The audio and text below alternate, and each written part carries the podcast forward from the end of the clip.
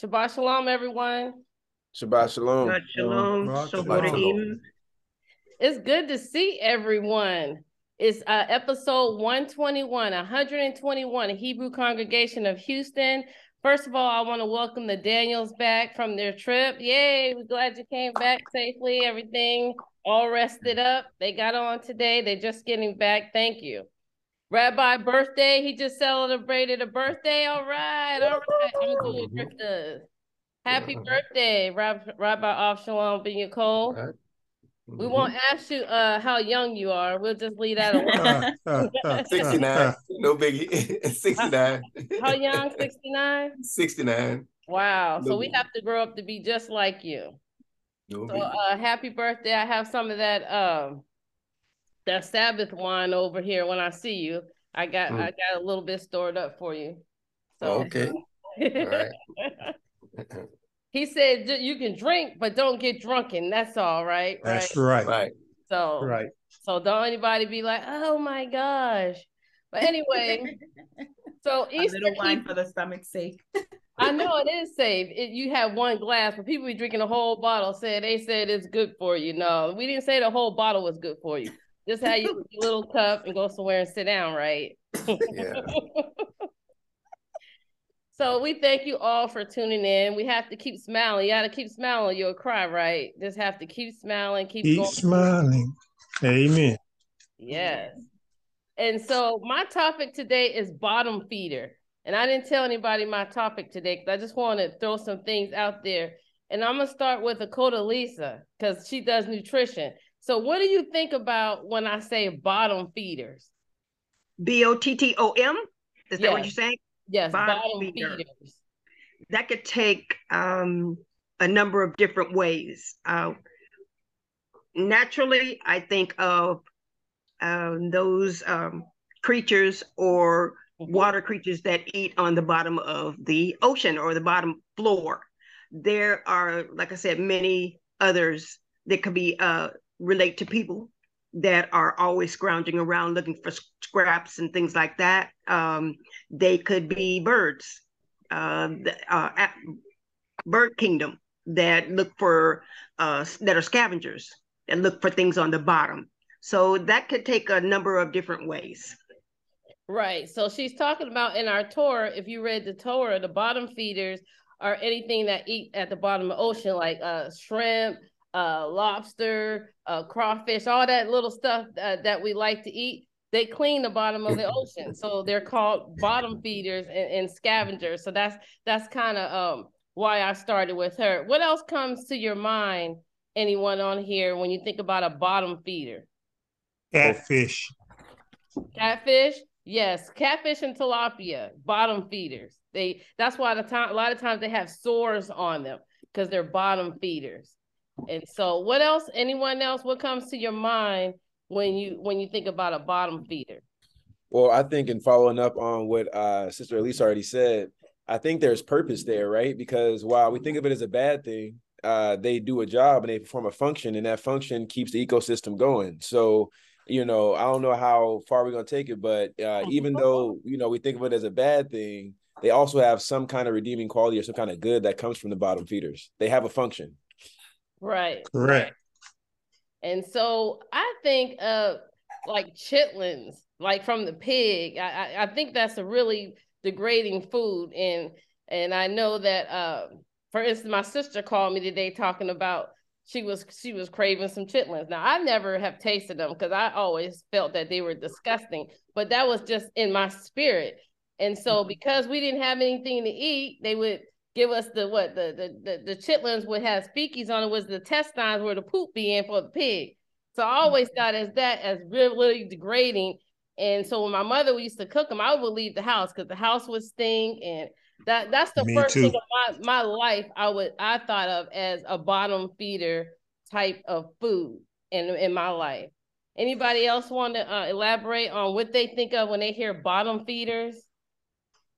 Yeah, um, all of those things definitely. Um, the you, we know there are birds that that they do the cleanup to, like the vultures, the um, ravens, etc., and stuff, and they they also do the cleanup. Um, and definitely I can relate to that in terms of the um the the pig that whether it be the intestines or just the pig period where um especially after like I stopped eating it when I was younger and just was like no I I at one point went vegetarian and then that was one of the main things I could never go back to you know when I did like for a brief period go back to eating meat. I just could not stand even the smell of the oil and stuff. And that's when I began to realize, man, like, you know, it was like I was asleep all before, but all of a sudden, like I was aware of like the, you could almost smell the toxins from, from what comes out of their pores.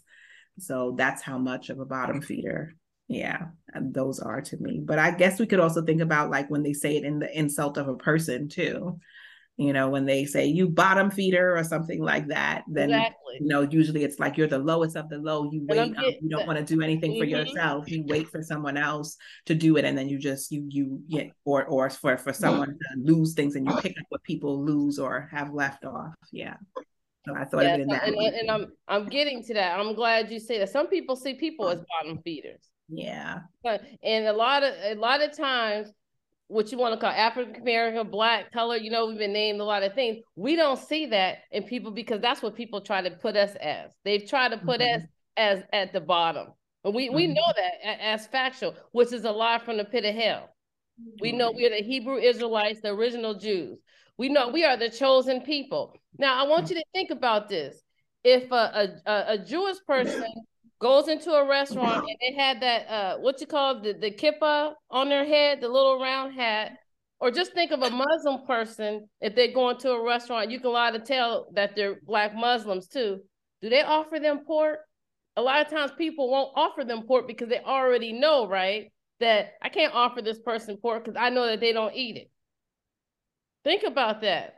All right when we go in somewhere, does someone do people think of us like that? Like I can't offer them these black kings and queens from Shem, Abraham, Isaac, and Jacob. I can offer them anything and they'll eat it. Just think about that. That's how they feel about us, right? They are not going to they are not going to change. And my topic is bottom feeders. We have to change. We have to put show the president. We have to put our presence in before anybody else can. Mm-hmm. The Jewish people that have made theirs don't put no pork on me. The Muslims have made theirs don't put no pork on me. have we made ours yet? Mm. Have we made our grant? Have we arrived? No. It's time for us to arrive. Don't get it wrong. I, I used to like that bacon and that ham and all that good stuff too. Don't get don't get it twisted. But have you arrived? Have they looked at you and said, listen, they have come up, they're on a whole new level level. We need to ask them. We can't just put anything in their food anymore. They mm-hmm. know who they are. They know they're the prime. They know they get the prime. Think mm-hmm. about that. Let that marinate in your in your in your in your mind for a second on how we treat other people but we can't treat our own the same way or no one looks at us at a certain way because we have to set it for ourselves that's right we haven't done that Anti, yet. Anti-Semitic. You can't say that, but you can say nigga all over the radio, the TV. I'm surprised it ain't commercials. I said, come on, nigga, let's eat. I'm surprised it's not on a commercial. They let you, you can use that loosely. Esther, keeping it real. And I'm gonna tell you how messed up we are, me myself. So I was in a um, hotel with my girlfriend. I had ordered some clothes before I had left, you know, going on my little birthday tour. And so I like to wear uh, camouflage. And I, I got this jogging suit, and I just really just saw the camouflage. I, I didn't see anything else. And so I was going to go home in this camouflage outfit, and I pulled it out. That's why you have to be around people that that connect with you, like spirit, iron sharpen iron. So I pulled this out, this jogging suit. I just bought it. What did it say on it? Y'all see it? Mm-hmm. Savage, huh? Savage. Savage. And what does the the pants say on it right here? What that say? Savage. Can you look? Can you imagine that? That I didn't even recognize that because we're so trained that I saw like a sale and I just like pulled that out and was to wear like Savage, you know, I was just to wear that. No, we can't do this anymore. Sell, no sell. We have got to wake up. We have got to start setting the, the precedent for ourselves. And uh, don't get me wrong, I used to use the N word too as a as a slang. That nigga tripping or whatever. Esther keeping it real. We have got to change our language. We have got to say, you know, what's up, what's up, my man, instead of what's up, my N. How you doing, my man? You know, we have got to start changing this. We can no longer live like this. We can no longer wear this kind of stuff. We can no longer do this anymore. I gotta get a razor. See, they make it so you can't even tear this thing. I gotta get a razor to cut it. Mm-mm-mm. Oh my God. I was about to wear that through the airport. Mm-hmm. Mm. That's that's a good mind open eye opener me. I'm guilty. Wow. And she and she looked at me. She said, You can't wear that. I said, Why? She said, You see what's on that? I said, No. She said, It says savage Esther. And I said, Oh my God, you're right. That mm-hmm. is scary. Mm-hmm. That's We've been scary. taught to gloss over things and not to look directly, not to think yes. for ourselves. Yes. It's it's everywhere. A Hebrew queen like me was about to wear the word savage on my leg and on my chest through the airport. Yeah, we had an experience when we were teenagers where um there was a minister who didn't realize what was on his shirt. And he's there trying to minister to the youth and everyone is distracted because we noticed what was on his shirt. We're like what is that saying? And so it was like another example you're going around ministering to people and your shirt is saying the opposite of what you are saying out of your mouth. But how many times does this happen? How many times are we doing it how many times have they fed this to us that we can't even see past that. How many times has the N word slipped out of our mouth to our brothers or sisters? We have got to wake up. We have to be cognizant of everything that we're doing and everything that we're saying and everything that's around us. Amen. What messages are we sending out? What are we wearing? The attire, because it's, it's some name brand or some camouflage. Come on now. So this is for me too. This is an eye opener. I'm telling you, I'm waking Amen. up just like everybody else. I'm learning. I'm feeding just like off of everybody else. This is a walk. We are in warfare with ourselves. When I can spend $25 on an outfit because it's on sale and don't even know Savage is written, written across it, something is wrong. Amen. Mm, amen. Wow. Mm. Whew, my skin is my, my face is getting hot by even just thinking I was about to wear no, that's you know that that all opens up a door to say that we have been sensitized, right, or desensitized yes. to yes. certain phrases and things that we see, um, and so we have to be very careful and very aware. Also, we have to have each other's back. So your sister had your back, yeah. Right? She pulled your coattails. Said, "Hey, you need to check that." Right? And that's important. We have to uh, be our brother's keeper, right? That's that's really where we are because we live in the land of the nations, I should say the Gentiles, and they have forced their way of life on us. Mm-hmm. We have been mm-hmm. indoctrinated, so we have to almost be like, like, um, have how many have been into uh, join a frat, join some kind of social uh, the Eastern, you know, the Eastern Star, yeah. Daughters of the Elks, the yeah. Auxiliary, all that right. stuff. I've been, if, but go ahead. Yeah. When you join those, especially in you know the the the frats like the alphas, the kappas, you know, you know, you have to go through this training period, right? Mm-hmm. And they actually, it seems like tear you down, mm-hmm. right? Because in your pledge, you're way down, and, and the big brothers watching over you, and and they're taking you through this thing. But what they're doing is change kind of reprogramming.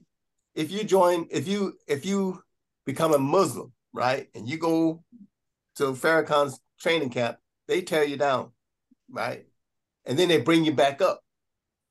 That's almost exactly what we need to do in our community. Is we need to be separated from the rest of the people, taken down to to the base level, and then brought back up the way we should be you know, and it can be done, but it has to be done in the organizations um, you know, like we have, like we're meeting here, or different churches, or in uh, in our temples and synagogues. We have to do that actually, so that we can break out of this thing. This is, and that's what happened with Israel. They were separated for forty years from the nations.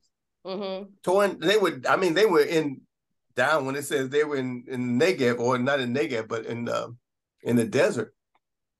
They were in a bad place. And then he and then the Lord had to bring them back out. He brought them out as a nation of people. Mm-hmm. But their mindset had changed when they came out. They were a different people. That's what has to happen to us. And, and, and again, that's why it's so important to study the scripture because it tells you what you need to do, it gives you an example of what you need to do to make the change and the changes that we need. Then we can't, you know, we've been so programmed that we think that we have to go out and march in the street, but we don't. Uh-huh that doesn't change anything. It's like putting a bandage on a wound that's bleeding, that's cut a bleeder.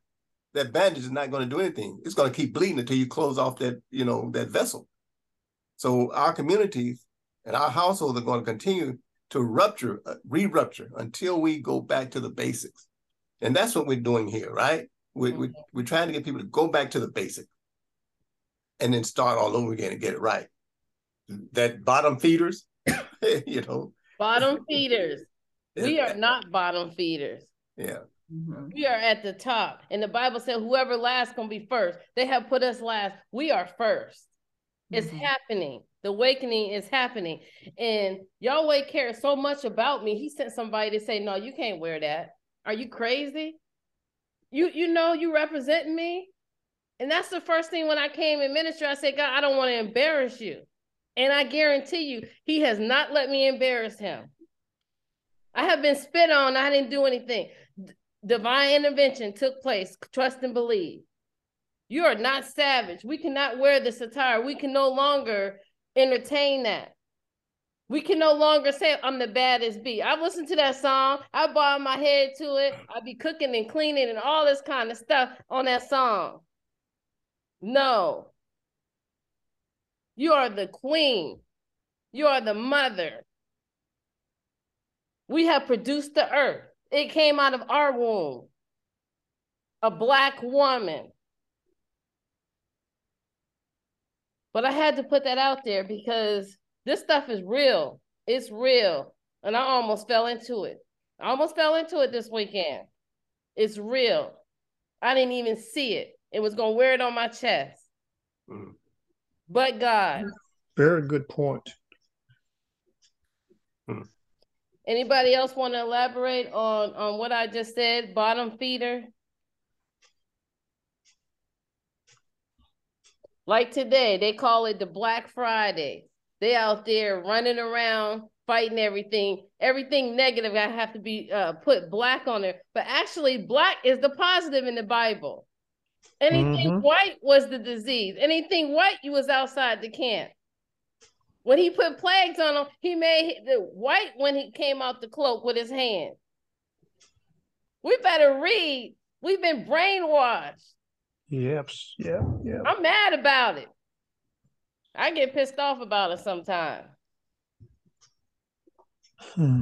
And this is not against any race. It's about the truth because the truth, truth will set you free. And we have Amen. to set the precedents for our own people and loving them and treating them like women and young women and men and young men and quit calling them boy and quit calling them nigger and quit calling them dumb and quit calling them stupid. That's a lie.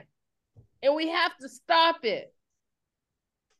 And just because you live in the projects doesn't mean you at the bottom. We have to come True. together as a community.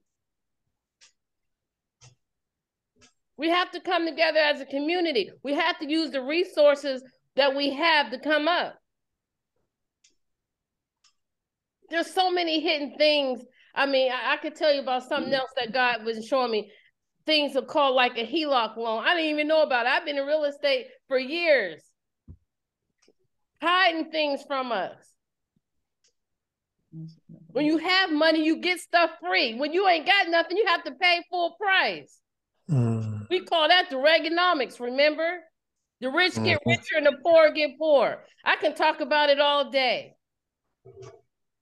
People like Esther, why are you so angry? I'm not angry. I'm just telling the truth. I'm tired of the trickery. That's all. Mm-hmm. I'm tired of falling for the okey doke too. I almost wore the stuff. I'm mad about. I'm mad at myself. It's time for you to get mad at yourself because you are in the situation you're in because you choose to be sometimes. Not all the time, but now it's time to wake up and make a difference. If it's one person at a time and, and telling people. Anybody have anything else before I, I close out on, on this topic? Oh. I just appreciate you bringing that up because, again, I was a sleeper to that too. And it's a lot of us sleeping and we need to wake up. Yes, even like Tommy Hilfiger, everybody was buying that. Me too. Then one day he said, I didn't make that for those niggas. This was for some selling equipment. This was some selling gear. Then everybody banned him and stopped buying it. He was a billionaire, a millionaire by then. He didn't care. Correct. Made him rich. Me too. Wake up. Making them rich today. They talking about oh every the inflation's going up seven percent, but they still uh they still out there spending. They still going for broke. And we didn't told y'all it's a pagan holiday. We told y'all we can shut the economy down if we stop shopping. Dow Jones mm-hmm. would freaking crash if if the black, the African American, the niggas stop shopping. It would crash. And they wouldn't know what to do. I bet you they'll send us back to Israel then. and they ain't gonna have no use for it. Everything is capitalism. Let Dow Jones crash and see what they're gonna do with it. Oh, they gotta come up out of here. I could talk about this for hours.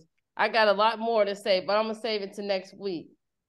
Yeah. I'd like to say one more thing yes, along that line. Uh, as we're waking up, and we are waking up, don't be afraid of the authority that you carry. I had the same experience, uh, one of those kind of experiences. But on the last cruise we went on, um, I was getting an omelet, and the gentleman kept trying to put pork and, and all of the other stuff in there. And I said, no pork, no cheese. I did that for two days. On the third day, he knew who I was. He said, You're the lady that don't like pork. You don't like cheese. I can't give that to you. Once you let them know where you stand, they will recognize you. So don't be afraid to not necessarily assert your authority, but stand firm with your authority because Amen. it will blossom and it will open other doors for you. Mm-hmm. Amen. That's how I started with. They don't give the Muslims that. You have that that khalid on your head. Uh, how am I saying it right? A kippah. A kippah. A kippah on your head. They're not gonna offer it to you, but they they we come by there, just throw anything up in there. They they'll eat it. Mm-hmm. That's because we're not speaking up. That's because we're not making our presence known. And we yeah. have to start. We have to start somewhere, and it has to start with us. They're not going to change if we don't change. Amen. Right. Amen. Yeah, I had a similar yeah. experience too, actually, on this cruise that we went on, and um, where we went to get a panini, and it mine was just vegetables in it, and so then they this this other woman i guess went and got one with a similar bread and hers had other things in it the worst of the worst the one of the bottom feeders and so he's like he's like here he's like telling me it's okay you know just take this one or whatever when i'm telling him he made an error and i was heated and my husband's telling me to calm down and i was like no sir i do not even eat meat. Are you putting meat and that meat in my sandwich? You know but um it's to show you like i specifically he saw both me and my husband put had vegetables only in our stuff but he thought it was okay he could just hand this over to me and it was his mistake and i would be like oh whatever you know i'll just take the one that you made and you know so sometimes you do have to put that stand and they'll remember you next time yeah yeah yeah well, but I just thought it was interesting. I said no, and he was trying to hand me something, and I was like, "You didn't just hand me meat. You handed me. You trying to hand me pork." and I don't even eat meat. Mm. yeah. Well, another thing you'll find out on that is most of the places that you go to, or like a restaurant, or things like the eateries. I put it that eateries. Mm-hmm. Jews only go to Jewish establishments. places, yes. Mm-hmm. You know, so they put their money back in their community. We go to anybody, right? Because mm where are we gonna go, right? Right. McDonald's, a, Burger yeah, King. Where are we gonna go? So you know, we have to again, but that's where we are. We have to have our own restaurants that are going to serve what we eat. Now it's okay for us to go to, to, places where the Jews are if we know where the restaurants are. Mediterranean, you can go to Mediterranean restaurants. You know that's yeah. our food. That's you know, all that's our food. The Jewish stores are actually our food. They have adopted our diet, mm-hmm. and they and they and they and now they made it theirs. But it's actually right. our diet. Mediterranean is our diet. That's mm-hmm. our diet. So we have to choose, right? We have to choose. And again, but when we go to places like cruises, if you're on an airplane, of course, on an airplane, you can say, I want kosher. They'll give you kosher. Mm-hmm. On the mm-hmm. on the cruises, you let them know what you're going to eat and may take two days on the cruise to get them in line or, you know, a couple of times at the meal, at the window to get your food. But they will catch on. Eventually, they will catch on. Yeah. Yeah. We thank everybody for your input. It's a walk. It's a walk. This is not going to happen overnight. Go ahead, Minister Griff. And you know, it's funny about that. when we went to uh, Israel, uh, the way that played out when we were in the Holy Land, when we were in um, in uh, Jerusalem, even when we wanted to eat something that wasn't kosher, that was outside of the law, they was like, "Nah, we don't serve that here." And so, as a community, we came in being like, "Oh, we want some crab or whatever." they was like, "Nah, you gotta take that down the street. We don't serve all that here." And so, even thinking about it on the reverse, uh, when you actually have that community established and an outsider comes in, they make you conform to their diet, right? And it's like we just, like you said, we just out here all over the place. Now it wasn't like that when we were in um Tel Aviv. Tel Aviv. Tel Aviv. Tel Aviv was wild. Tel Aviv was wild. is a secular area. Mm-hmm. They were serving everything out there. But mm-hmm. in uh in, in the city of David though, it wasn't like that. It was like when you was when you was in that city, we couldn't find, you know, certain pasta dishes. We couldn't find uh any kind of crab. We couldn't find. There was so much we couldn't find and they were like, "No, you gotta go to Tel Aviv for that. We don't do that up here." And it was they don't even they don't even have Mountain Dew there because of the sugar. Yep. They don't even have Mountain Dew in Israel. It was interesting to see, though. It was interesting to see, but that's how we should be, right? It should be when you come into our neighborhood. It should be that way. But like you said, we're the ones that get served just anything uh, on the other side of it. So I just thought that was interesting and wanted to add that. Yeah, because even I, I think I had mentioned before that my husband, when he really started to like look at everything, he's like, we can't even eat at restaurants because then they're like cooking certain things on the same, you know, and we saw some of that too on the cruise. It was harder to do on the cruise where like, you know, at home you could be like, we just go into vegan or you're not, you know, you're just not gonna eat out. You'll just do your thing at home. But yeah. now you're on a boat you mm-hmm. know and we saw a lot of that where it's like you asking for your vegan meal or whatever it is and it's like but then they just made another sandwich with others you know on there. Yeah. so yeah. And so, and so my topic is bottom feeder. You look up the definition it says an aquatic creature that feeds at the bottom of a body of water or someone who profits from things cast off and left over by others the scraps yeah. We are the prime. We are his chosen people. And and you and you know that Bible was written so long ago, but he even put there the crumbs like the dog under the table. We don't get no crumbs like the dog under the table. We get the prime. He knew about this already, how they were going to treat us. About swine crushing your your your your pearls and stuff. Yeah. We are rubies. Yeah. We're claiming it. We know who we are. And we're living it out. We're going to walk this thing out together, me included. I got a long way to go, just like you, but you have to start somewhere. Let's hmm. start with Hanukkah. One of our feast days coming up, December the 18th. We have to start somewhere. We are the prime. We are his children. We're held to a higher standard. We have to walk this thing out. If you're depressed, you're sick, you're destitute, you're not getting blessed, we're telling you how to do it. We're giving you instructions. They're in the Torah, the first five books of the Bible. Those are our people. Those are black people. Those are colored people. Those are uh, those are our people. Okay? We're telling you how to get there. We're telling you how to go to the next level. And he will speak to your spirit, just like God sent someone to speak to me about that Savage shirt. He cares about all, all his business with us and his people. All you have to do is listen, hear his voice. I didn't even have to ask for, uh, for the bread. My girlfriend asked for it. We didn't know what kind of bread was coming, but the, the, the bread without yeast came on the table with the oils and everything. That's what he'll do. And you just say, Thank you, Lord. That that's just saying, I'm your child. You you haven't forgotten me. There's times I've been on a plane on, on Sabbath and they will hand me wine. They don't know any here is free. When you ever get wine for free in, in on a plane? Hmm. But God. Just try them.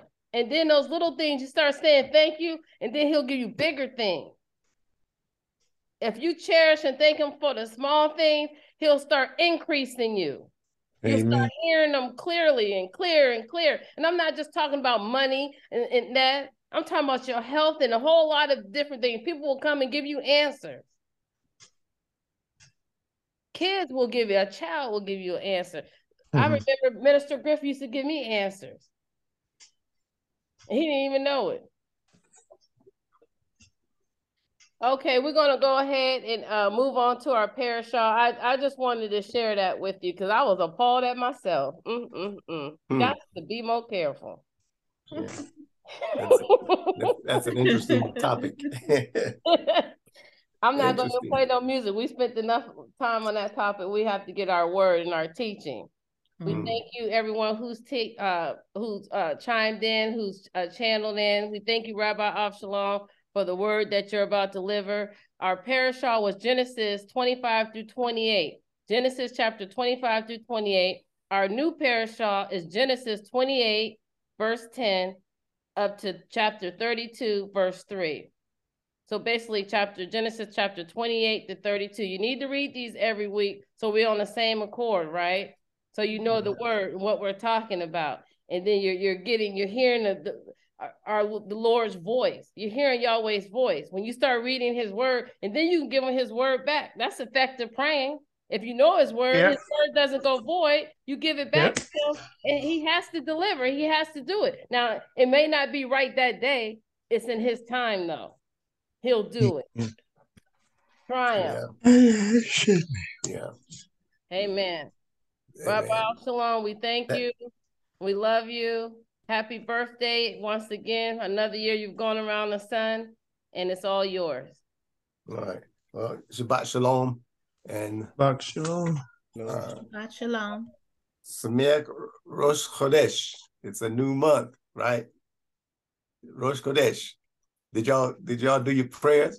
Do the Hallel for Rosh Chodesh? Uh, the starting of the new month. Uh, anyway, well, today is this is actually this is um, the dawn of the Shabbat. This is Lil Shabbat, and we're having a. Uh, you could have your Shabbat meal, right? Uh, right after this, you can go right into your Shabbat meal if you uh, follow that that teachings. Um, but uh, yeah, this this Shabbat and this this parashah Toledot, Toledot. Um, this is talks about some very important things. We, we won't be able to, to hit them all, but we can hit some of them and, and just discuss some of them, the highlights of this um, parashah, because it, it's, it's so, there's so many things in there, especially when you talk about Esau and, and uh, you know, um, but um, starts off in this parashah. You know, it's going to be. Uh, I'm going to solicit your input today. I'm uh, and thinking about this is a different time for me. Okay, and uh, my mind is going through this parashah back and forth, up and down. And uh, let me see if I can share with you my screen. If I can, I'll just go back and just read it because I'm reading from the book of um, Jasher. It's the same parashah, but from a, a, different perspective from the book of Jasher.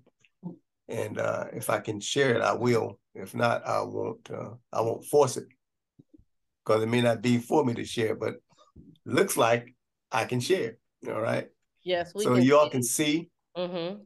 what I see. And uh, again, I'm thankful for, for being here another 60, another day on this rock. this Adama. All right. Now, the life of our forefathers, Abraham, Yitzhak, Yaakov, are more than what we have been taught, if we've been taught about them in any way. They're so important because it's when we pray, you know, we hear him say, the God of Abraham, the God of Isaac, the God of Jacob. We start off the standing prayer with God of Abraham, God of Isaac, God of Jacob. When we do our prayer for, of, of healing, when we pray for, we choose individuals that have told us that they need some healing or an answer, we call out their name. After we call out Abraham, Isaac, and Jacob, the God of Abraham, God of Isaac, God of Jacob, the reason we, we say those names of those patriarchs and the matriarchs, Sarah, Rachel, Leah, right, Rebecca, you know, we, we say their names because they are those that establish themselves in keeping the Torah, living a lifestyle based upon the Torah. So we those names are very important. And so we mention those names. And they are the covenant. People who brought the covenant to us, especially Abraham Avinu of blessed memory. Abraham, before the Torah, before I can't say before the Torah, before the the well, I should say like before the Torah was delivered by Moshe Rabbeinu of blessed memory, Abraham Avinu was teaching righteousness. He taught righteousness and he lived righteousness without rituals. Think about that. And his prayers were answered. The prayers of Abraham were answered. The prayers of Isaac and Yaakov, all of their prayers were answered without ritual. They didn't have any rituals. They didn't wear tzitzit. They didn't wear tefillin. They were men who dedicated their lives in the midst of the societies that they lived in. They stuck with Avinu, they stuck with Avinu Shebashamayim, our Father who is in heaven. That's what's important, not the rituals, not the traditions that we are told we need to do. All these things, that's not important. Those are methods that we use to uh, uh, to to show that we are uh, those that follow the Torah. But in actuality, when you look at Moshe Rabbeinu, when, uh, when uh, Abraham Rabbeinu, Moshe, when Abraham talked to the angel, you see, Mashiach came and talked to Abraham Avinu. Angels warned him angels answered him and and and you know and the father answered his his prayers. And he sent you know the malachim to talk to him. And he didn't do rituals. He prayed. He followed the teachings of who did he follow? Who taught abraham? See shem taught him. Eber taught him. They taught him righteousness how to live the life. So that's what we need to focus our lives on, not the ritual, but on the word and how to return his word to him in prayer. You said that a little earlier, you know, about the, the speaking the word of, out of the word. Well, we our prayers, we pray our prayers in line with his word. We find what it says in his word and we pray that prayer. That's what the story of, of Isaac and Rebecca is about. Isaac and Rebecca are, are, are two that prayed because in in in the book of Jasher, in, in chapter 26, I believe, it says, and in the 59th year of the life of Isaac, the son of Abraham, Rebekah, his wife, was stillborn in those days. Now, now in Jewish custom, some say that she was born without reproductive organs. That's mess. I call that dung. See, they say that she didn't have reproductive organs. So they're saying they say that so that they can it can they can put a miracle in it. Say that God performed a miracle. Okay. He doesn't have to do all that. He just says, okay, I'm going to open up your womb and let you start having children. So Rebecca, his wife, was still barren in, in those days. Okay. So I'm going to go down to verse five in here. I'm reading uh, again. I'm writing. I'm reading out of the book of Jasher for you all who have it. And let me just read this down. I got time. This is what I really want to focus on this time because there's prayer in here, and there's there's something that comes from uh, even from the book of Kings, First Kings, I believe it, and and and it's it's something that we have to really understand about getting our prayers answered, and that while we're waiting, while we're desiring, we still have to stay in line with the word. Keep our faith in front of us. It should be frontless before our eyes and bound in our hand as a sign. That is our faith that the Father will do what he says he will do. Again, he will do what he said he would do. All right. And some things we have, there are some things that we have to do. In other words, obey the commandments and trust him. So here it says in verse 2, let me get back to verse 2. It says, And Rebekah said unto Isaac, Truly I have heard, my Lord, that thy mother Sarah was barren in her days until my Lord Abraham, thy father, prayed for her, and she conceived, she conceived by him. Listen to what she said. She has a witness, something to fall back on. She said, in your, you know, it says, says, truly I have heard, my Lord, that thy mother Sarah was barren, just like her. And she said, now Abraham Avinu, Abraham prayed for her and she conceived by him. So she has a leg to stand up on. Why? Because it's already happened. Precedence has been set. She can rely on that. Do you have a precedence for something that you need? Can you find it in the Torah? Can you find it in the scripture and fall and, and lay back on that? But you have to understand something about uh, Rebecca. When when when when when Isaac met her, she was already even though she was in a world system, even though she was up there in the world system, she did not follow the world system. She was doing living a righteous life, right?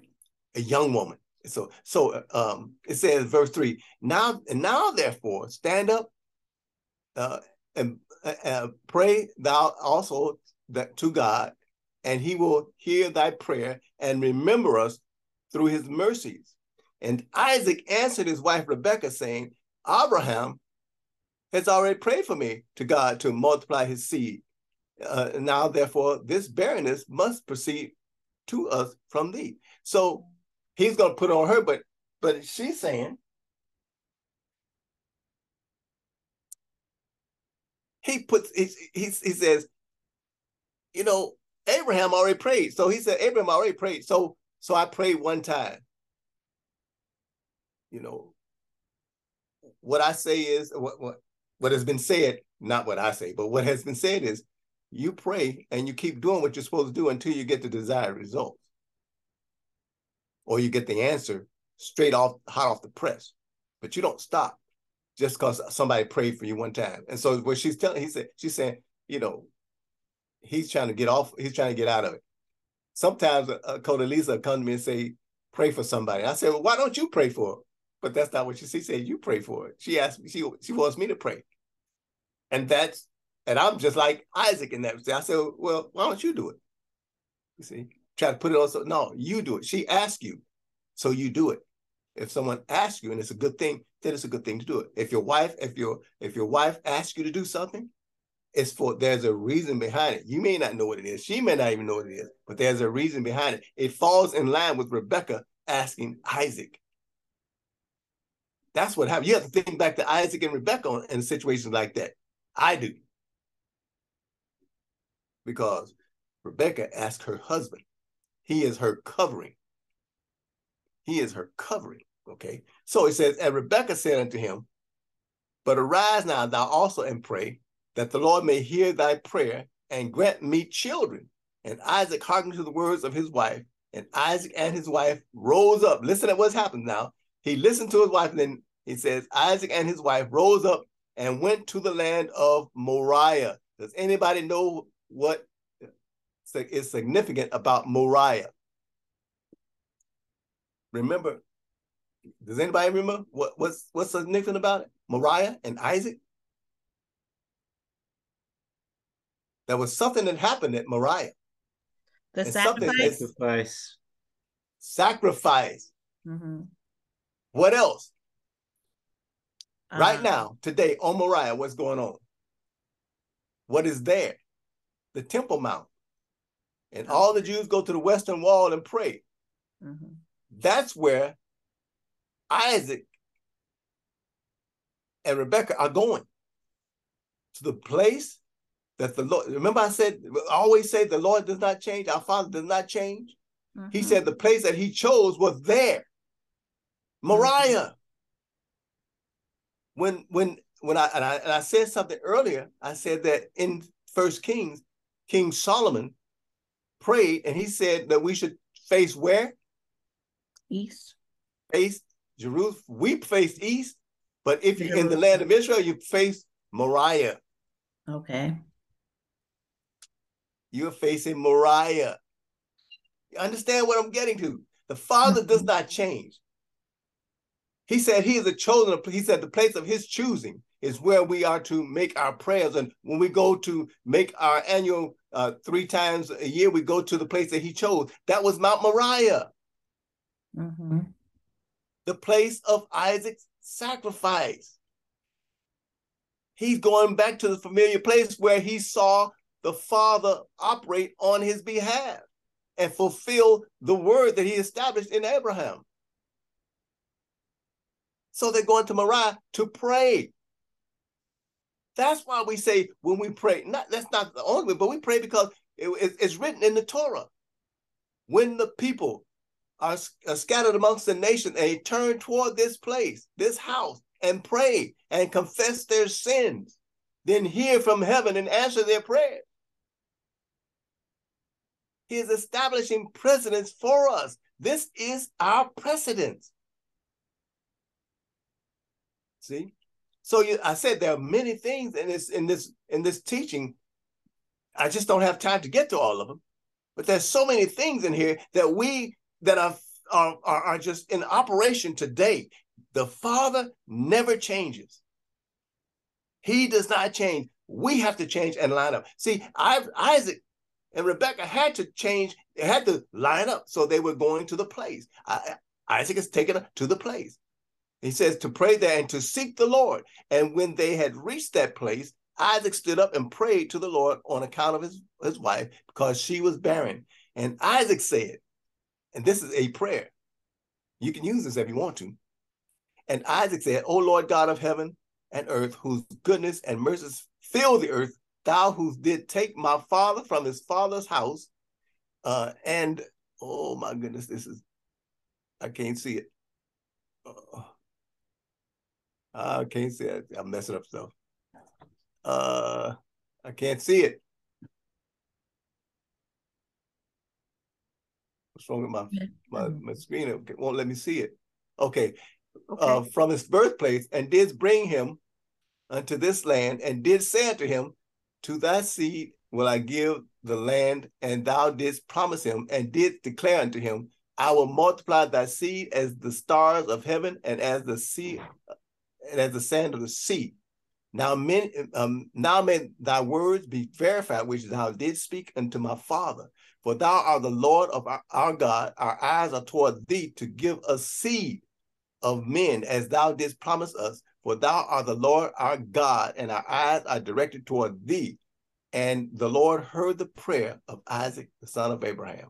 And the Lord was entreated of him, and Rebekah, his wife, conceived. What did he do? How did he plead his case? How did they plead their case? They re- reminded, he said, what does it say in Isaiah? Come, let us reason together. So they came back with the same, what it reminded him of the covenant.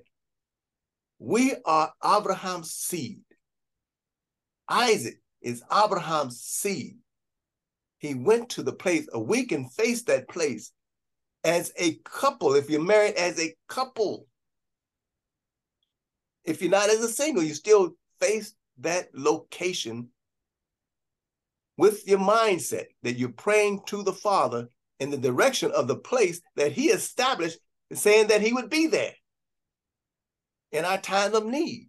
See, so our Father, He's not going to change. We have to change. And so, again, I want to go back to a, a, a Cody Esther earlier. If they've called us a bottom feeder, our way out is through the word, knowing where to turn and who to turn to, knowing that we stand on the shoulders of Abraham, Isaac, and Yaakov. And we can pray in the name of the God of Abraham, Isaac, and Jacob, our Father. He is our Father. But the, the, the rules of engagement have been established from the foundation of the world. And we need to understand how to operate in the foundational teachings. That is the Torah, that is righteousness and justice. See, that's how we operate in righteousness and justice. So let me go down a little more. Seven months after, uh, there was some after she conceived, uh, uh she conceived. Seven months after, we're starting to get into the proper parish. All right, That that they want us to know. Remember, they don't want you to know this. Mm-hmm. The people who took all these books, I didn't want you to know this. The formula for success. Mm-hmm. Other people had it, but they kept it from us.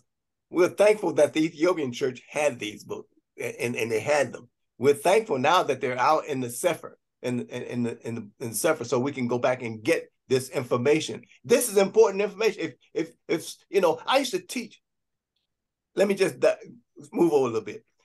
A little commercial. When I was in the military, I used to teach uh, uh, race relations, and and and we used to give these tests. We do these experiential exercises, and we had these puzzles that we give out to people to to to complete the puzzles. But one of them we would flip it, and we and, and the people weren't told, you know, weren't told were told they couldn't flip them over, but they had to put them together just as they were. So they couldn't put it together. They they couldn't do it because something was missing. They needed to flip it over. That's the way the scripture is given to us. We're giving parts of it.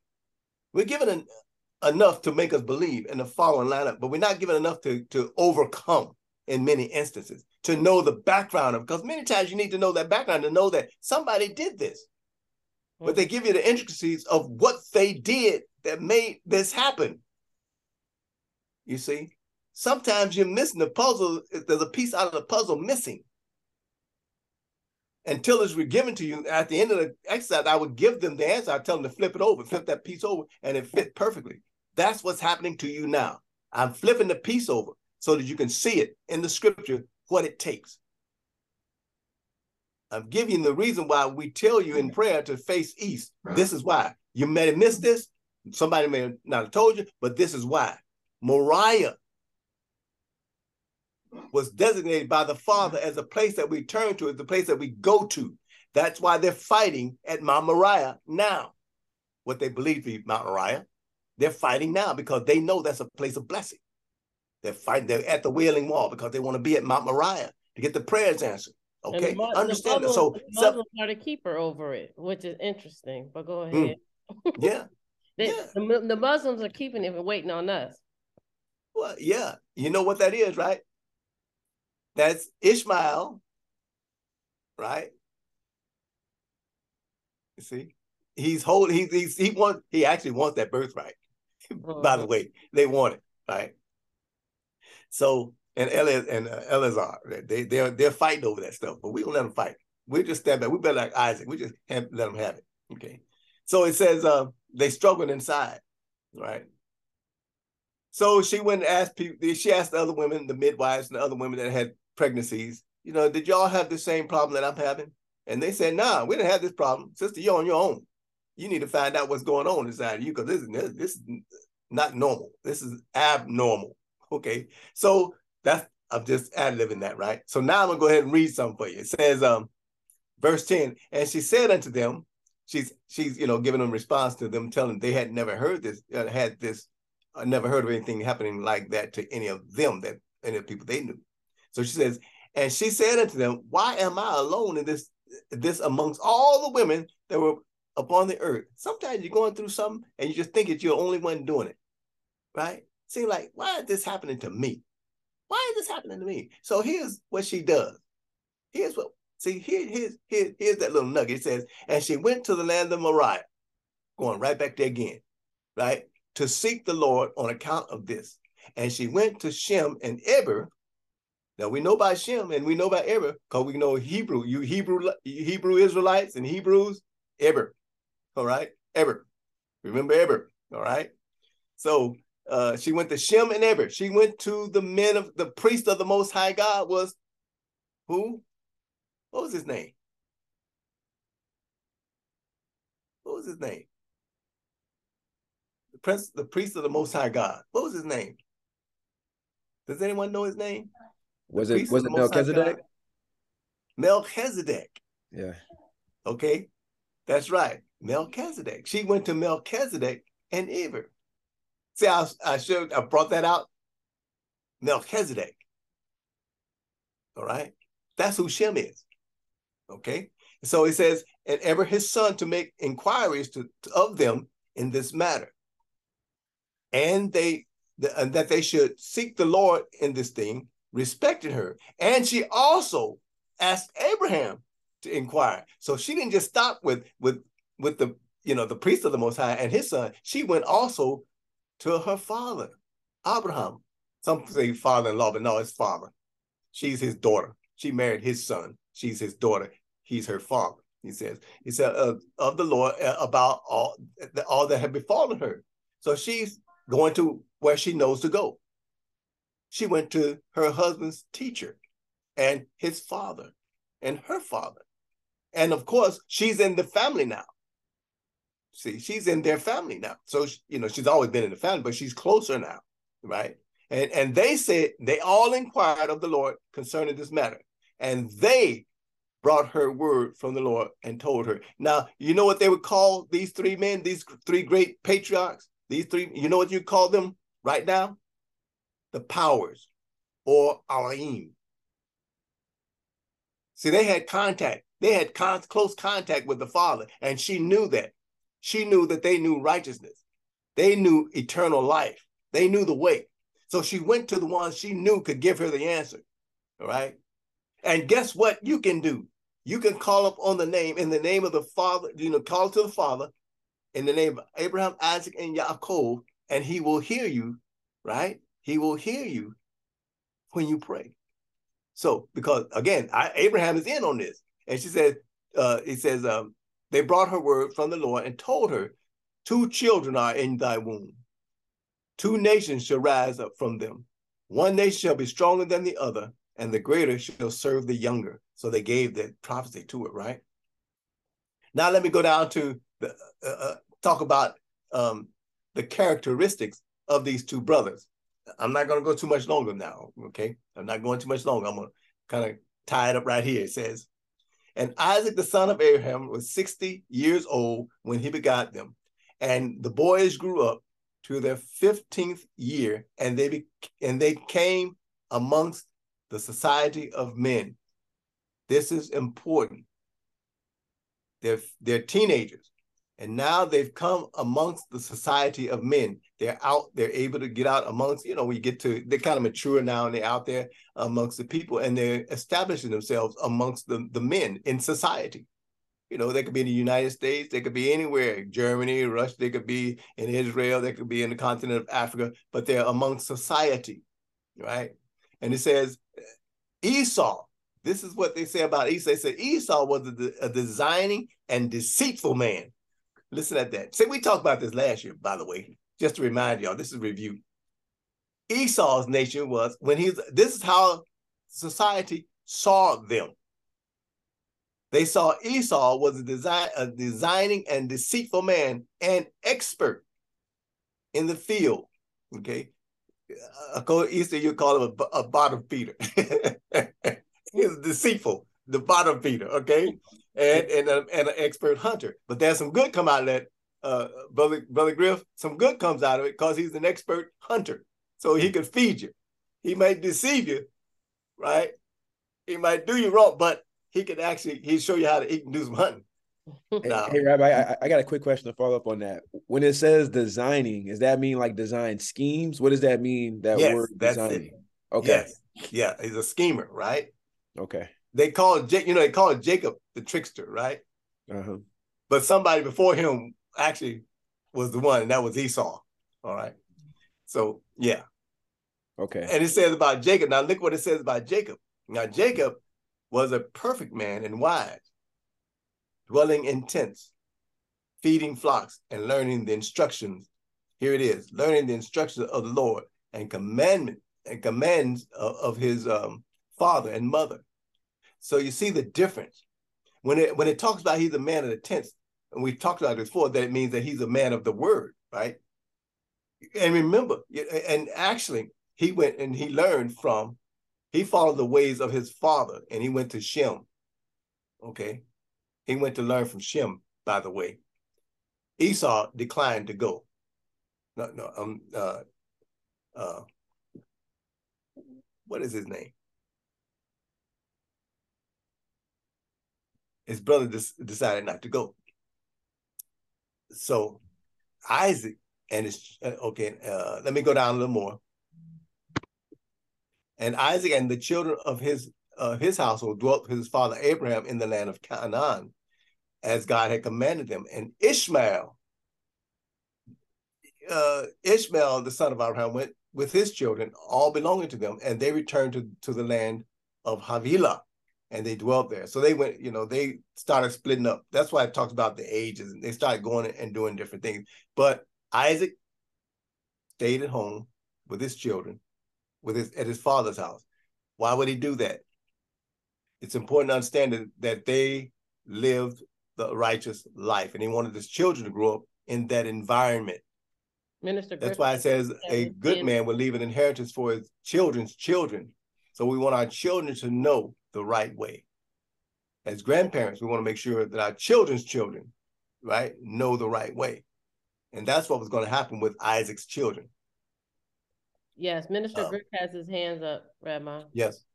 Okay, Rabbi, really quick, since we're here on Jacob and Esau, um, I just wanted to get clarification on this really quick. So, uh, when I ran into the Black Hebrew Israelites who were preaching off the corner, one of the things that they were saying, uh, I ran into them in Dallas, was anybody that was white that walked by, they were saying that they were a child of Esau and that uh, they were uh, belittling them and saying that they were devils in the name of Esau. And they were saying that um, Esau was created white, whereas Jacob was created black. It was it was all this stuff that was being said. I just wanted to clarify. Um, you know, now that we're on the Jacob and Esau passage, how does that actually play out? I would imagine that both kids were actually kids of color. I would imagine that even though Esau gave away his birthright, uh, you know, it's not to say that anybody that is uh, you know, Caucasian, whatever it is in the line of Esau. It just didn't make sense to me. So I was wondering if you can clarify that for me as far as how that dynamic plays out between Jacob and Esau.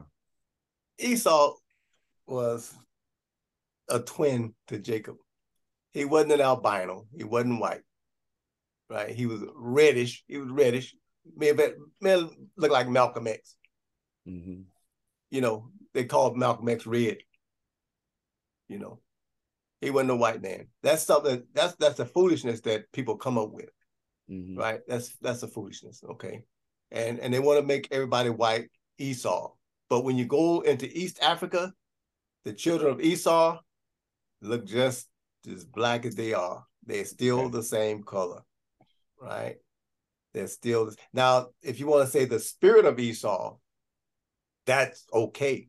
They okay. said they operate in the spirit of Esau.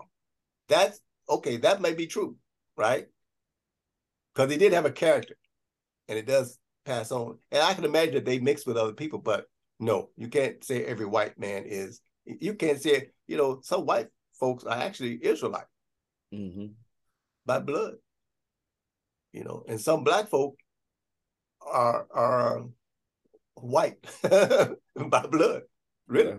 Yeah. you know, they just skin is maybe dark, you know. So we have to that's why we stay with the word. Mm-hmm. All right. Uh, Daniels? Um oh my husband was saying that um he was mentioning the fact that we um that it came to his mind that it says that we are told that we're not supposed to um, despise the Edomites because they are our relatives. Yeah. And so even to that extent of what he was saying about those that approached him in, in Dallas, it's like I've seen that in other places and they come with such a hatred and a venom when they're yeah, when they're talking about it. But it's like, but the Bible tells us actually to do the opposite. Torah tells us to do the opposite also and to remember that he's your brother. Yeah. And actually they're operating in the spirit of of uh Esau. When they do that, they are mm-hmm. operating in his spirit. Mm-hmm. Wow. Because remember the character they had back then, right? Mm-hmm. So they're actually operating in his spirit. And a lot of them, again, that there's so many things that go into that. I, I won't go too far into that, but yeah, it's foolishness. They're wrong. They're just it's just, just yes, because throughout the Bible it says love the foreigners because you were once foreigners too. It says yeah. that throughout the Bible, so we can't yeah. Treat them the same way. It's one thing to say the truth; it's another thing to put down other people. Yeah, mm-hmm. right. So yeah, yeah. so yeah, that, that's all. That, that's why someone else had their hand. Did someone else have their hand up? Yeah, I did see somebody's hand up.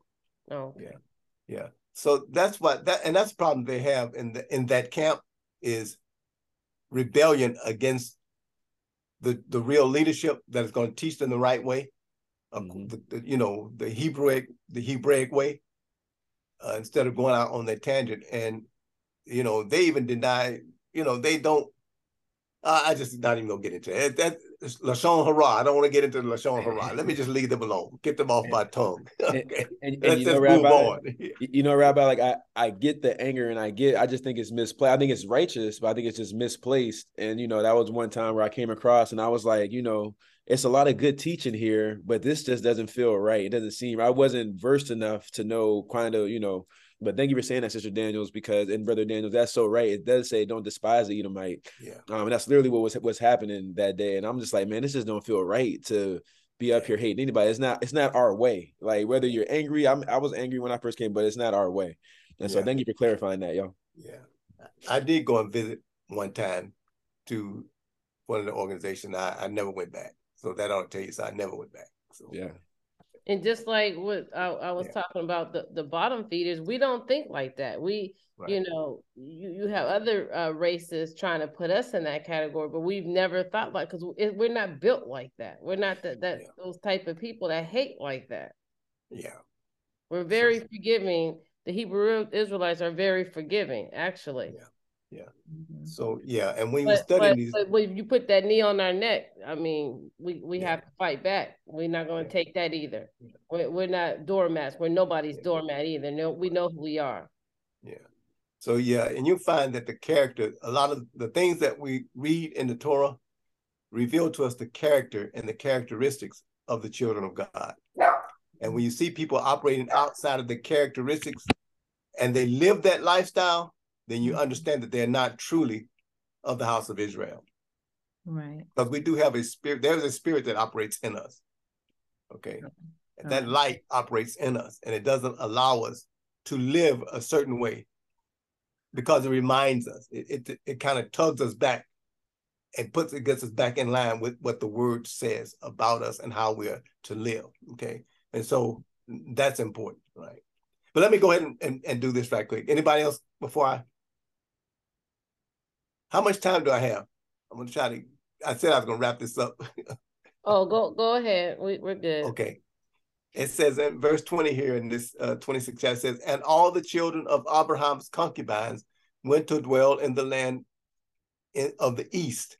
For Abraham sent them away from his son and had given them presents, and they went away. Um, there's a, we talk about this in the advanced class of, of what he sent them away with. Okay. And it says, um, and Abraham gave all that he had to his son Isaac. And it says, and he also gave him his treasures. So there's something besides treasures that he gave Isaac, and he gave the children of his sons something, and they went away. So we get deeper into that. That's in the spiritual aspects in the receiving uh, uh, teachings that we do on that. Uh, so I'm not going to go too far into that. Okay. So it says, uh, I'm going to go down. It says, and uh, And Abram gave all that he had to his son Isaac, and he also gave him all his treasures. And he commanded him, saying, Dost thou not know and understand the Lord is God in heaven and in earth, and there is no other besides him? Listen at what he's saying to him, his son Isaac. Don't you realize this? He's reaffirming the contract agreement with Isaac. That's what's going on here. Look, he says, Do you know and understand the Lord is God in heaven and in earth, and there is no other beside him? That's kind of like joining the congregation or joining the house of Israel. He's asking, he's saying, Do you do it? You know, like your statement of faith. That's what that is.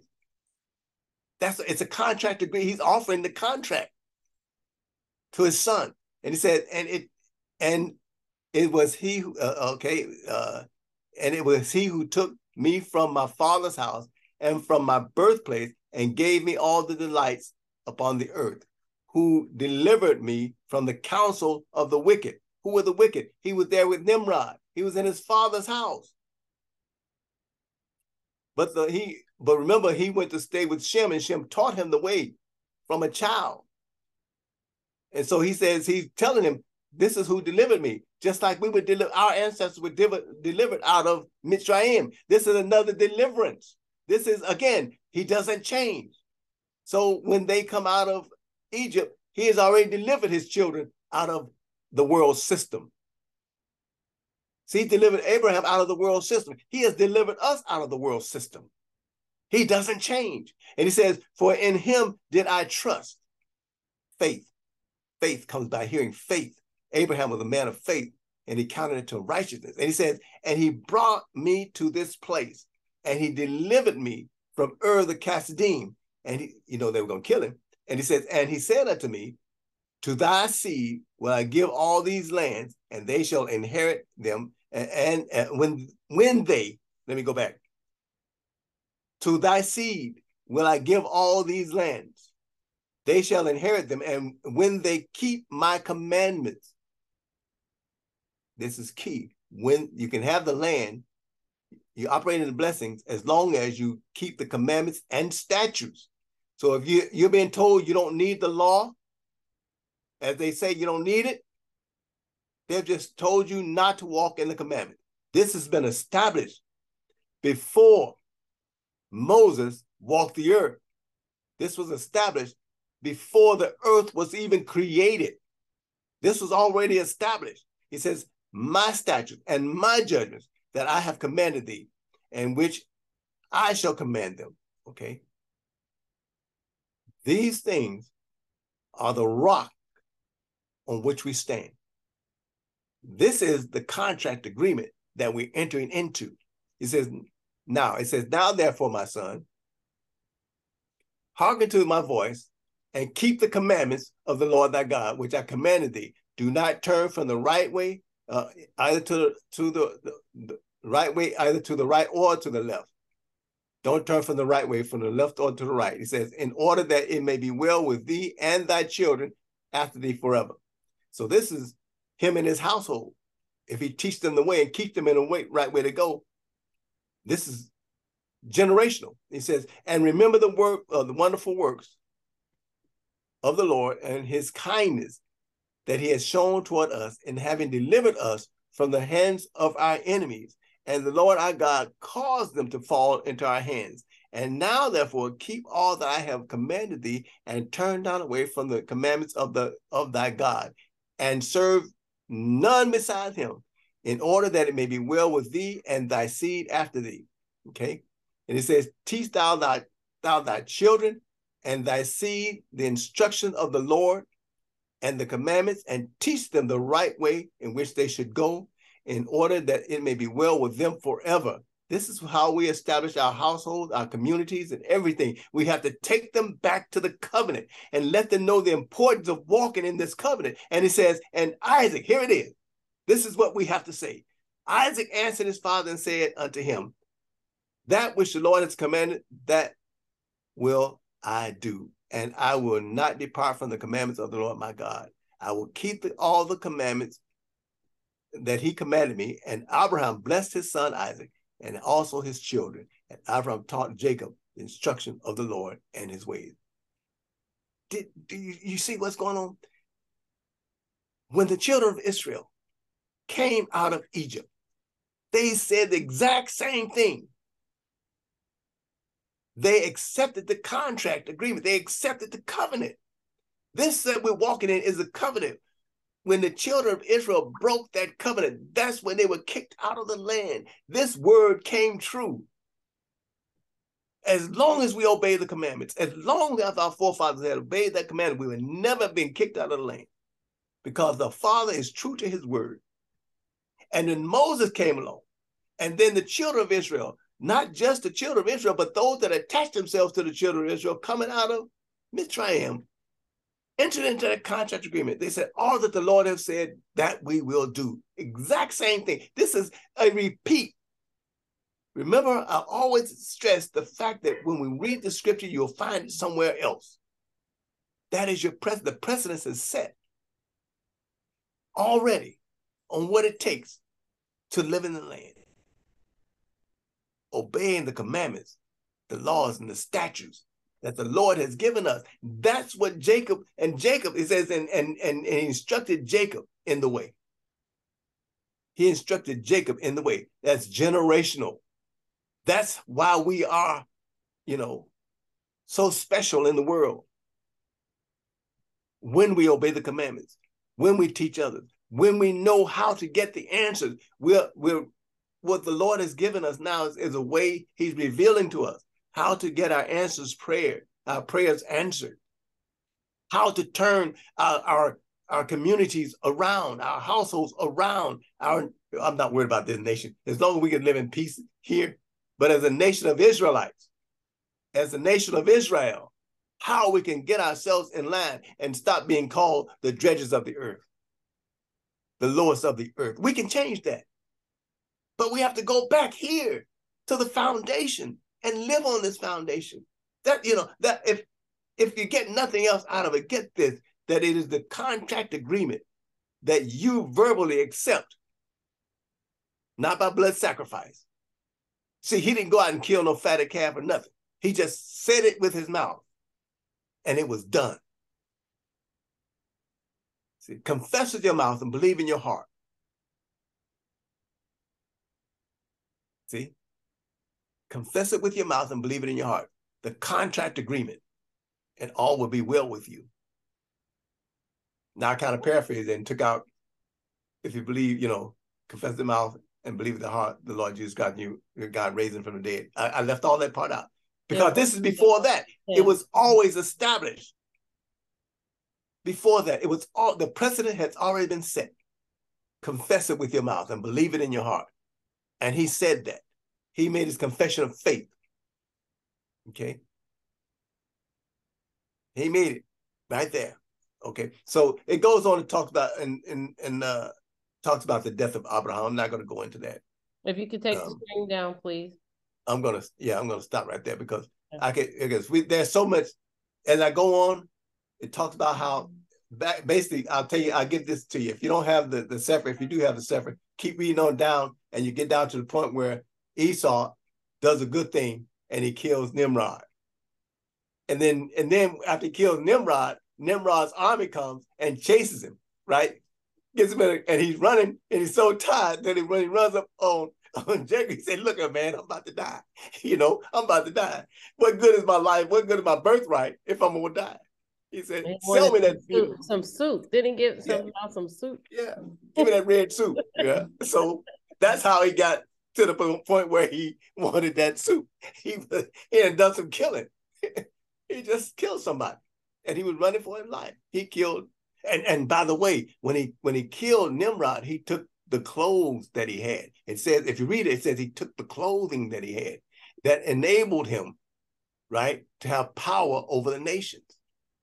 The clothing that he was wearing. Now, do you know the story behind the clothing? I'll ask that question. How many know the, the story behind that those clothing? You see, okay. You want the story? Yeah, yeah, he wants. Yeah, yeah it, it's it, it's the um the clothing that God made for Adam after he sacrificed to cleanse him from the sin of eating the fruit.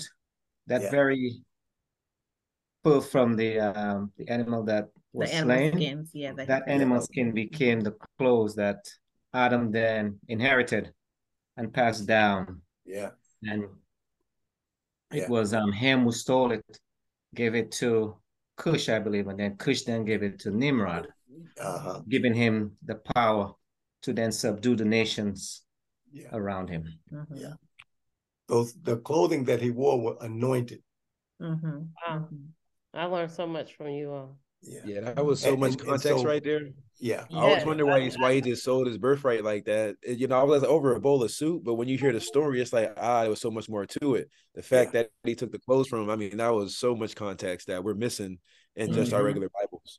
Yeah, Yeah. even when they say, and Nimrod was a mighty warrior before the Lord and stuff, and that that would be part of that, con- you know, to that phrase too. Because I remember I always used to wonder, like, a mighty warrior before the Lord, but he was doing bad things, you know. Yeah. Yeah. Yeah. but Rabbi, too, I, I I was thinking, as you said, as Minister Griff mentioned, that that designing where Esau was seeming to be scheming all the time, because even the Nimrod episode was, was a scheme he, he plotted. That's right. When Nimrod took a, a moment to just be alone away from his bodyguards, Yeah. while Esau was crouching, Mhm. and the minute Nimrod was distracted, Right, Got you now. that was it. You- It was done. you know when that plays out? You know when that, that scene plays out and he's scheming? Mhm. Mhm. I don't know. I grew up in Gary, Indiana. And and uh, I wasn't a gangbanger, but I knew guys that were gangbangers. I had a lot of good friends that were gangbangers. They, you know, they were in them gangs. And so one of my friends came from Chicago. He'd come over at, at summertime and spend the summertime in Gary because it was real bad where he was. It was bad in, you know, it wasn't so bad in Gary. We had gangs, but in Chicago, you know, they was killing back then. And so he would come to Gary. His name was Terry, and he would he got into, you know, the gangs knew me, so I could go in any territory, and they didn't bother me because you know I didn't I wasn't a gangbanger, and they knew that, and, and so I could go. And so I, he was with me, and we went, and he got into it with a guy, and, and they became enemies. They had this kind of thing going on, right? And so we were going to, I was going, I had a paper route, and I was, Terry was going to go to the paper route, and, and the other guy from the gang saw him, and they saw each other. So Terry tells me, he said, when I walk up on him, I'm gonna hit him. You know, he was scheming. that was that's it. That's scheming. I'm gonna I'm gonna hit him. You know. I'm mm-hmm. gonna. He said he's gonna say something, and then he's just gonna hit him. And the guy walked up to him and hit him first. so they both were scheming. It's just, and that's what it was with Nimrod. And see, and he saw they both were scheming because remember Nimrod didn't like him. He was Mhm. watching him from day to day, Mhm, mhm. and he had his game right. Yeah. And yeah. so Esau went out there, and Esau got the drop on it, just like they do in gangs. In gangs, they get at each other and they they watch each other until they catch him at a moment where they can get to him. That's the same spirit. yeah, Mm. yeah. That's the same identical. It's nothing new. What you see going on is playing out right now has already been played out before. But we have to recognize what's going on. These are spiritual entities that are entering into the minds of men and, and controlling the minds of men. These are spiritual things. You know, the whole universe is, is, is full of spirits, different types of spirits. And they're in the universe, they're there. And they need a body in order to do something in the earth. yeah. So they yeah. find who has a weak mind, who has an open mind. Mhm, They, that would do it. Think about that. Esau and Jacob were born from the same family, the same household. mhm. Think about that. They had the same mother and father. Think about it. Grandfather, grandparent, he came from good stock. Yes. Twins. Yes. Good You see? That's the way to put it. See, that was Yeah. what was the what was it? Right? Yeah, and we see so- that even today, right? Where it's like you you have several children under the same parents, they teach them the same things.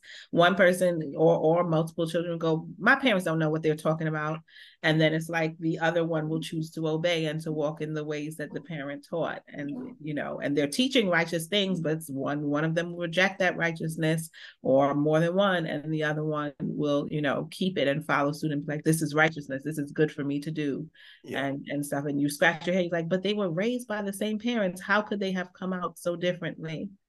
You Yeah. know? But but i also think about the the whole Nimrod situation and how um it was prophesied that through Abraham mm-hmm. he would that you know end would come. And so he was trying to get rid of him but I'm like it came sideways from a way he wasn't even expecting you know? But it happened. It surely happened. Yeah. Yeah it was surely Abraham's seed. Mm-hmm. yeah. Yeah, amen.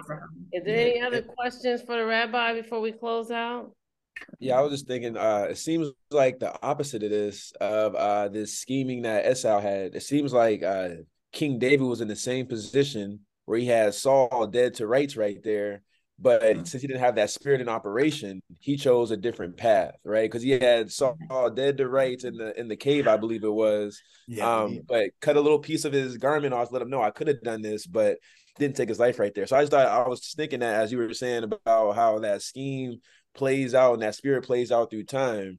But mm-hmm. we also have the the other side of it, which is like how we're supposed to be, which is walk as King David walked. Yeah. Yeah. That's called chesed. David operated in chesed, mercy. He was merciful. Mm-hmm. He wouldn't, he said, I'm not going to touch the Lord's anointed because Saul was anointed. Mm-hmm. mm-hmm. mm-hmm. And the spirit that operated in David, he had the right spirit, right? David had the right spirit. Mm-hmm. And so he did not do what he it was in his hands to do. Mm-hmm. But he knew that so, it was against what the word of, of, of, of our father would, you know, what he wanted him to do. You know, so, not by so by Nimrod power. having those clothes, by Nimrod having those clothes, was he anointed or how does that play out? I, I just never read that before. Was he uh was it given to him or did he steal them or how did that play out? No, they were given to him. See, okay. The Ham stole them, mm-hmm. right? And then they passed it on down through in their house. And so until it got to to uh, Nimrod. And again, okay. those are anointed clothes. And so that gave him the power. Mm-hmm. All right. Because it came, remember Adam, Adam was so close to the father, you know, he was right there with him, right? Mm-hmm. And the mm-hmm. father made those. Think about it. The father made those yeah, for him. Mm-hmm. So you know they're anointed. Anything that the father touches is mm-hmm. anointed, right? You remember the mantle? Elijah and Elijah, the mantle, how it was, he said, if you get my mantle when I leave, that mm-hmm. it was anointed, mm-hmm. right? When you are close to the Father and you operate in the anointing, it it you know, depending on how your your your it's just your anointing, your closeness is. I'll put it that way. How your walk is, you know, mm-hmm. mm-hmm you your your clothing. If you can walk in the anointing, and you can, if you can believe and walk in the the clothing that you have are anointed, you will leave books behind that you pray with all the time and clothing that you wear when you pray. A certain I have my talit that I pray in all the time. Don't you know that there's anointing in that in that? Wow. Mm-hmm. When you pray, there's an anointing in your clothing. If you have uh, the prayer shawl, if you have a, even a room in your house, if that there's a place that you designated and you pray there all the time, that room is anointed. Mm-hmm. Mm-hmm your anoint, that anointing is there. The anointing, the Shekinah, it, the you know, it's there, and that is established because of these clothes. That you, it shows you that if a person is anointed, if the Father has touched them, they're anointed. But you know, the, the other side is you can use it for good or, or evil. Nimrod mm-hmm. chose to use it in a different way, didn't he? Yes, he did. Mm-hmm.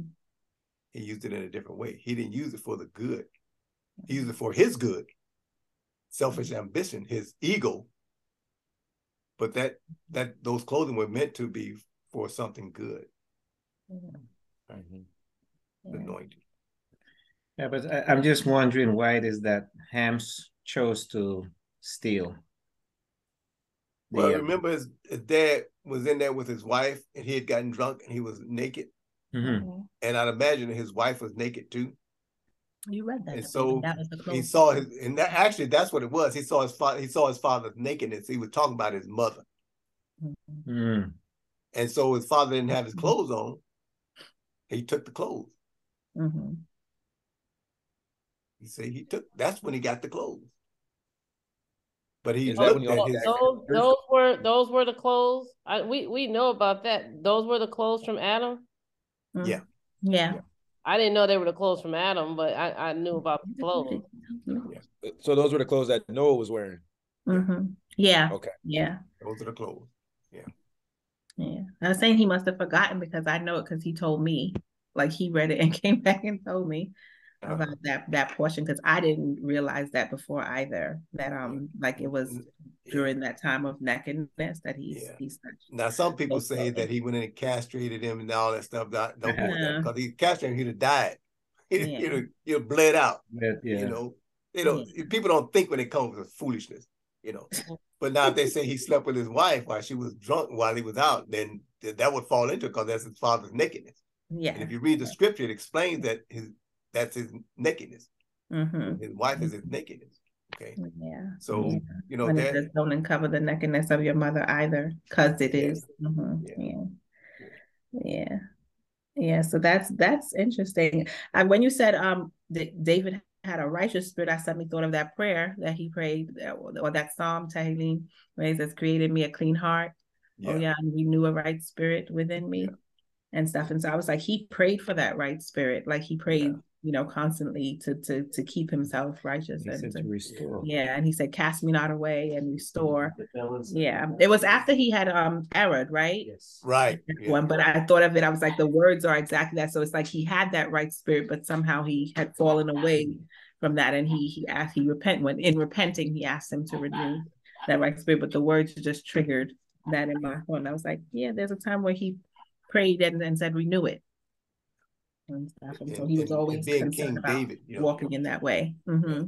Yeah, what I know about King David, he was a handsome man, right? That's what they say in scripture. He was a yeah. handsome. He yeah. and Solomon, they all look the same all the way down. Mm-hmm. They were supposed, but so that means that, and you got you're a man of power. You're the king, you know. Mm-hmm. So I'd mm-hmm. imagine one of the things he had to deal with was his ego, mm-hmm. Mm-hmm. right? And so that's one of the reasons why he made that prayer because I think it was a, con- a constant thing that he had to go through is mm-hmm. keeping his ego in check. That's why he would say, you know, creating me a clean heart, a, a, give me a mm-hmm. clean spirit, uh, you know, because, you know, when you you get up in that different area, you start getting your little money, you get a little mm-hmm. power. They call that power, right? They call that money mm-hmm. power. You have to yeah. keep yourself in check because think about some of these athletes. Mm-hmm. You know, Think uh-huh. about these famous people because mm-hmm. they don't keep their egos in check. Right. So David prayed that prayer because he want want to keep his ego in check. Mm-hmm. Mm-hmm. Yeah, we know there's something know, that can be that high testosterone too. I, I know that the, the time has gone over. I'm gonna go off on a tangent a little bit because I've been having this question and I never can remember it. Okay. Mm. Really quick, let's go to Lot I know back in the days when you invite somebody into your house, you protected them. So he had the angels there, and then the men came and they wanted to like rape these angels, which they, they didn't know it was angels. Now Lot offered his daughters. Did Lot know that they were angels? Because that's deep for somebody to offer their daughters up before it have some strangers in their house. Did he know? So that question was always in my head, and I finally got a chance to ask you. Uh-huh. Did Lot know that they were angels, or he was just being by the rules of protecting somebody who stayed at your home? He was going by the rule, right? The ancient rule of, you know, Abraham took strangers in. That's one of the things that Abraham did, right? He would look, he'd sit at the door and watch for strangers. Lot knew Abraham and he knew the ways of Abraham. So when these two angels come, he just receives them in and he just doesn't want them to be molested by the crowds. He's protecting them. Right. Now he mm-hmm. found out later that they were angels. Right. When they did their thing, mm-hmm. struck her, then they then he knows. Yeah, he knows. Mm-hmm. Right. So I was always but, curious, like he offered up his daughters. That's deep. Did he yeah. know they were because it didn't say anywhere that he knew that they were angels. Yeah. Until after they told him to leave. Oh, oh, they were a, a, a dirty lot they would, you know, but they wanted them men, right? Mm-hmm. They were sodomizers. They wanted, you know, but but remember the story of the city. They take people in that were strangers, take them out there and put them on his bed and stretch them out. And he knew the evil that they would do. Yeah. Right. You know the you know the story about that place, with how they treated strangers and how they would cheat them out right, of their money. Right. But my my main thing, the root of it, is that he offered up his daughter. Yeah. Yeah. Yeah. So your mind was wrestling with the him offering up his own daughter. Right. So that yeah. that's what I've been wrestling with. Like, why did he offer up his daughter? Yeah, I think good, we had yeah. that discussion too. Yeah, that's a very about the daughter offering thing. Mm-hmm. Yeah, offering yeah. up your daughter. That's that's he had more than he had several daughters, right? Mm-hmm. And uh he that's a good question, right? Why would he offer up his daughter? I've had that question myself. Why would he offer his daughters up? Mm-hmm. You know, it's kind of like a passing thought. Yeah, it mm-hmm. just passed my head here and there. I finally got a chance. Okay, well, uh, if anybody, if, if uh, anyone have any more questions before we go into our closing prayer? Uh, last thing I want to uh, say or ask is, um, excuse me. So I've always kind of thrown the baby out with the bathwater. Sorry to use that expression. Uh, when it comes to the idea, of like how Catholics have this idea of relics, right? And that there's like these powers. There's power in these in these uh, garments that the saints wore, or the um, you know, whatever it may stuff that was around Yeshua. Uh, but there is a truth. Now they've gone grossly overboard. I mean, I think we can all say that in the way they have sold indulgences and relics and all that stuff. But there is a truth to that. There is a truth to if a saint walked this earth uh, and and wore certain garments, then there is power in that garment, or there is power in their Bible, and there is power in something that they had around. There is a truth to that. He sold and bought in, in uh, capital, you know, capitalistic market type of way. But there is a truth to like the the uh, relics of the ancient or the relics of the holy ones, the anointed ones, even that itself holds a certain sense of power that is rubbed off and will stay with that thing forever. Yeah. There's okay. Uh, yeah. They take it to the extreme. I think in many instances they do take it to the extreme. But the same thing, mm-hmm. uh, you know, the, not only the Catholic Church, but when you go to Kemet, you get into Egypt, you know, they had the same teachings, right? Especially, and that's what I hate to say it, but that's what Christianity, the first Christianity was.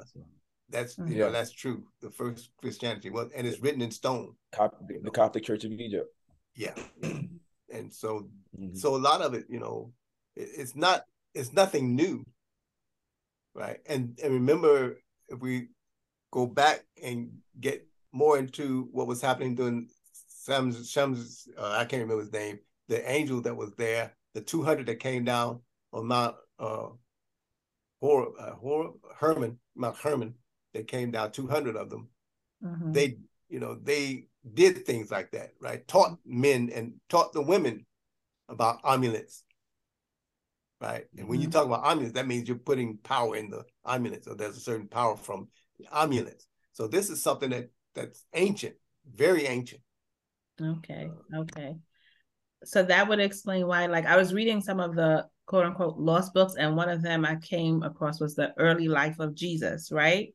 Yeah. And there's this part in it where they say that um when he was a baby and his mom would wash his clothes and hang it up or something like that, um they would even be healed from the clothes that had thing. And I thought it was like because you know in some of them I was like, okay, this one they clearly were trying to do something here. I don't know I trust this one. uh-huh. And I'm like, but this one might have some truth. And that was one of the ones where I was like, hmm, a little shady, even though I do know that you know the whole hem of his garment and stuff. So it, it clearly happened. That was his seat seat that um she touched. So you know it kind of is in that same vein, but just like the you know where it's like it would say that Mary went and took the garment and would would bring it for someone or something like yeah. that that needed it. That's from that same idea and belief, of course. Yeah, and, and that's very ancient. It's very yeah. ancient. Uh, they were not doing anything different that that had not been done before. Uh, yeah. You know. Also with uh, Shaul, uh, mm-hmm. his garments that he wore, uh, mm-hmm. they would take off parts of his apron, right, or whatever his right. covering was, yeah, and give them to the sick and the ill, and do the same right. thing. They had the same anointing because he prayed in his garments. Yeah. And being that what Rabbi has told us about the tent, that mm-hmm. means he was in the Word. So mm-hmm. same uh, application goes for that as well. Yeah. So yeah, it's, we, it's, we thank we thank everyone for their questions. Um, we thank everyone for staying over. We know we took a little bit more time, but sometimes we just need to ask these questions. We're getting involved, we're reading, and we ask that you come on. You can um, ask questions. Uh, Rabbi Avshalom Ben Yaakov would be glad to answer them. He's taking us behind that veil. Sometimes they talk about the veil on, on, on people, but there's a veil behind here that we're missing. And that's where the rabbi, he takes us there. And and we thank him from that. And like what I got out of this is with your mouth, confess with your mouth. We know that's like Roman 10, 9 through 10. But then there's a circumcision of your heart. Circumcise mm-hmm. your heart. And that's what I was talking about. A bottom feeder. It doesn't matter where you live, what neighborhood you at. If you following those commandments, you giving God his word, you've already had you've already risen above where you need to be at. You're facing east, you're doing this Torah. That's what the Lord wants. We like we said, it ain't about marching in the streets. All that's not effective. It's it's about the circumcision of your heart, confessing with your mouth, seeking the Lord. That's what it's really all about. That's how we're going to rise, and that's how we're going to come out of this. It's biblical. It's happened time and time again. Now it's our turn. We're the, we're here. We're in it. It's our turn to come up out of this and to rise. Minister Griff, if you can go ahead and um, lead us in the closing prayer, please. Absolutely. Thank you, Rabbi, for that word. And thank you, Sister Esther, for that uh, keeping it real earlier. That all tied together beautifully.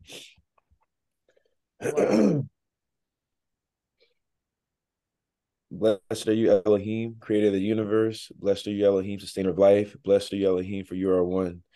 Toda Abba, we come to you and just thank you for another day, another week, another chance to just praise your name and do your will. We thank you for sound minds and able bodies, Father, to be able to hear the wisdom that comes from the lips of the rabbi, to be able to hear the wisdom that you place inside all of your uh, sephars, all of your books, and all of your scrolls, and to be able to not only be hearers but also doers of the word, Father, having able bodies, being able to carry out your commandments, to be able to do all the things in which you've taught us. We just ask that you allow us to go deeper in this season, Father. Allow us to not only just stay surface, but go as deep as we can and to follow our convictions and to just give it all to you. For we know that we are broken vessels, but that you are strong and you came to strengthen us, Father, to make us whole and complete. And so we just thank you for that.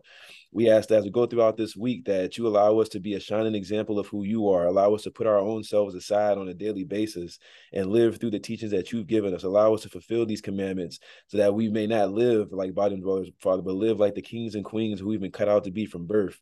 Yeah. For you've passed down a great inheritance to us, Father, and we come here to claim that inheritance. We thank you for giving us this inheritance and allowing us to be the best versions of ourselves. We thank you for who you are and who we are becoming on a daily basis.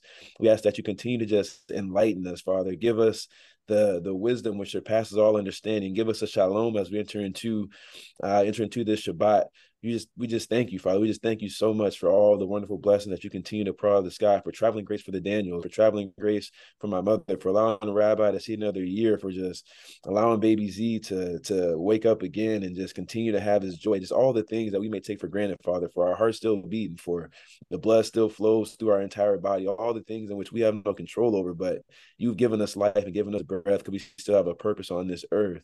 We pray that anybody on this line, anybody watching this line, or anybody that uh, may even be just thinking about it, weren't able to make it, that you expose and reveal their purpose to them, Father, that they may see you more clearly on a daily basis. We just we just thank you so much for cutting the covenant with Abraham, Isaac, and Jacob and allowing these teachings to be preserved for us that we may come back and find. For we know, Father, that you've marked us, and when you're marked, you cannot be lost, for you will always have a place to go home to. And we just thank you for being in this generation where we're finding our way back home finding our way back to who we are uh, in our heritage and finding our way back to who we should be in our future. We thank you for allowing us to pass this wisdom down through our generations, for allowing our children and our children's children to be able to inherit this from birth and be able to be raised up in the right way, Father. We just thank you so much for even forgiving us when for, for for forgiving us, even when we were wrong, dead wrong in our trespasses, for how you still loved us, for how you still looked down and just grabbed us out of our muck, out of our bottom dweller state,